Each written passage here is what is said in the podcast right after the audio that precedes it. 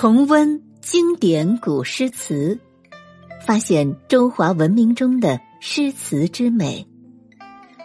欢迎收听《经典古诗词赏析》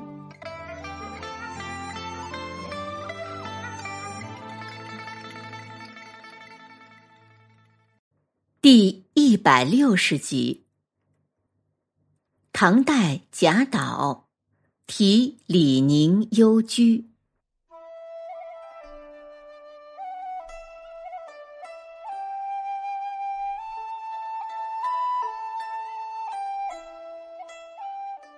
贾岛字郎仙，自号碣山石人，唐朝河北道幽州范阳县人，也就是今天的河北省涿州人。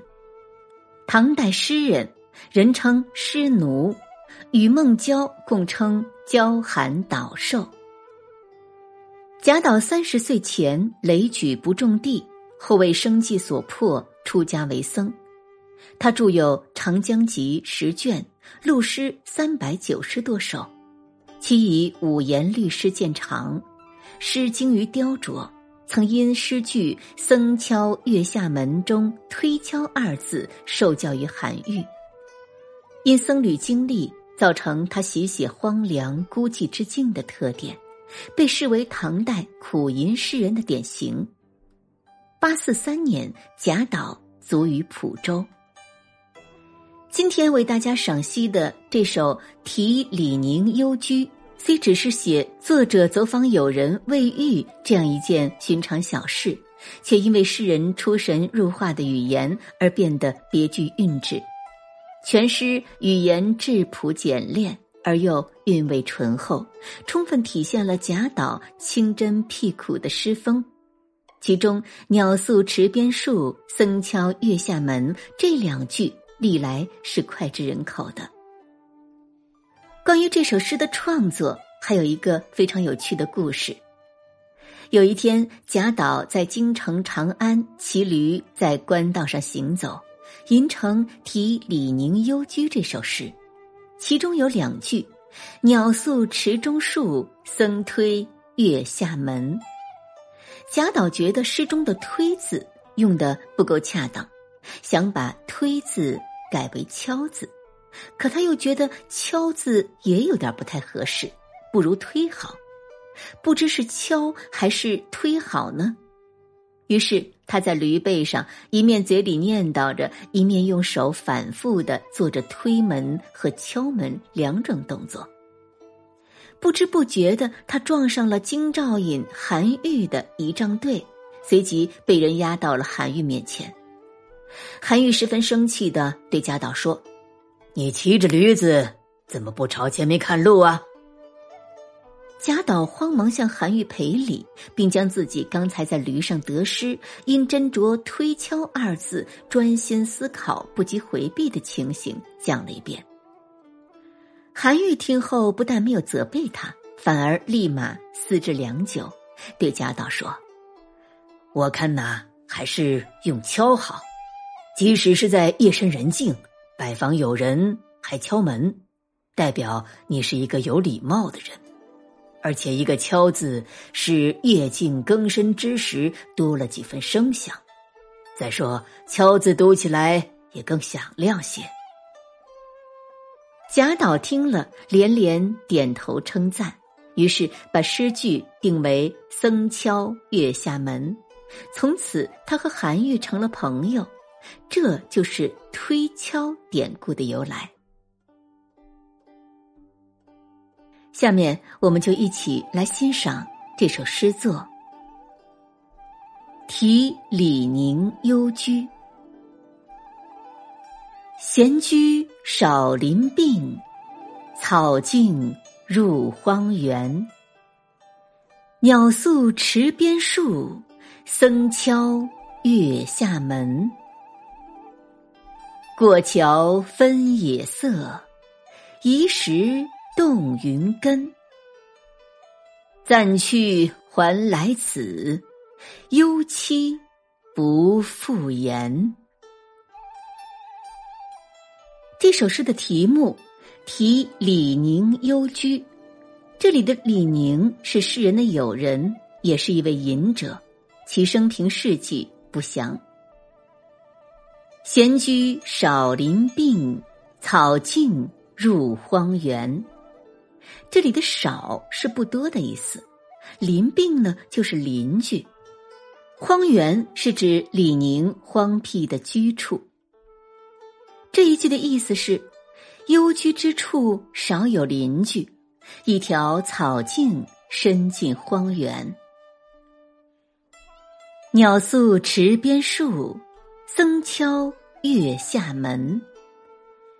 这一句的意思是：夜晚池塘边上，小鸟栖树，月光之下，老僧敲门。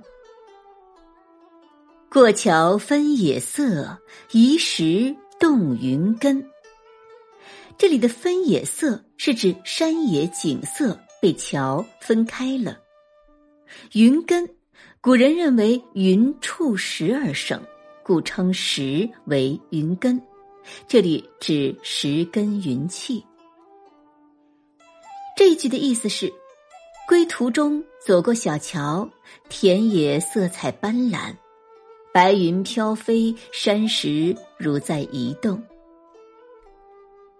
暂去还来此，幽期不复言。去是指离开，幽期是指隐居的约定，复言呢是说食言，不履行诺言失信的意思。这一句是说暂时离开此地，不久就将归来，相约共同归隐，到期绝不失约。这首诗以“鸟宿池边树，僧敲月下门”一联著称。全诗只是书写了作者走访友人李宁未遇这样一件寻常小事。首联“闲居少林病，草径入荒原”，诗人用很经济的手法描写了这一幽居的周围环境。一条杂草遮掩的小路通向。荒芜不治的小园，近旁呢亦无人家居住。淡淡两笔，十分概括的写了一个“幽”字，暗示出李宁的隐士身份。鸟宿池边树，僧敲月下门，是历来广为传颂的名句。这两句诗粗看有些费解。诗人当然不可能连夜晚宿在池边树上的鸟都能看到。其实呢，这正是见出诗人构思之巧、用心之苦。正由于月光皎洁、万籁俱寂，因此老僧一阵轻微的敲门声就惊动了宿鸟，或是引起鸟儿一阵不安的骚动，或是鸟从窝中飞出，打了个圈儿。又七宿朝中了。作者抓住了这一瞬即逝的现象，来刻画环境之幽静，响中寓静，有出人意料之胜。如果用推字，当然没有这样的艺术效果了。净莲，过桥分野色，移石动云根，是写回归路上所见。过桥是色彩斑斓的原野，晚风轻拂，云脚飘移，仿佛山石在移动。石是不会移的，诗人用反说，别具神韵。这一切又都笼罩着一层洁白如银的月色，更显出环境的自然恬淡、优美迷人。尾联。暂去还来此，幽期不复言，表明诗人不复归隐的约定。前三联都是叙事和写景，最后一联点出诗人心中幽情，突出诗的主旨。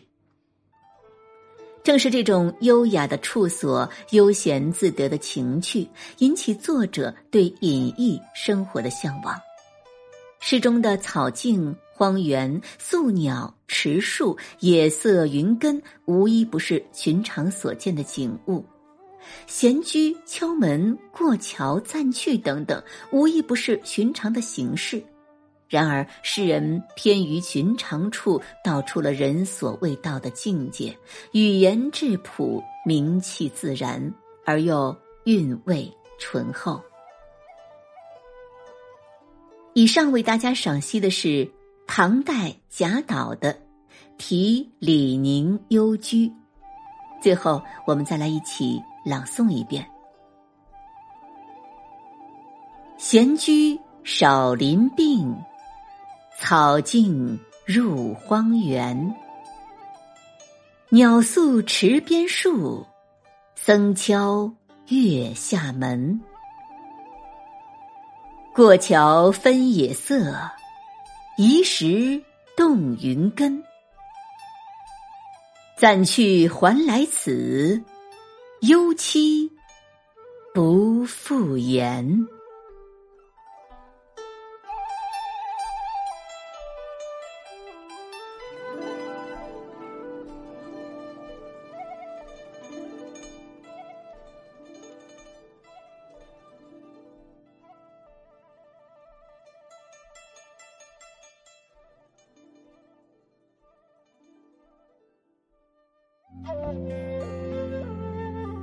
经典古诗词赏析，今天就播送到这里，感谢您的收听。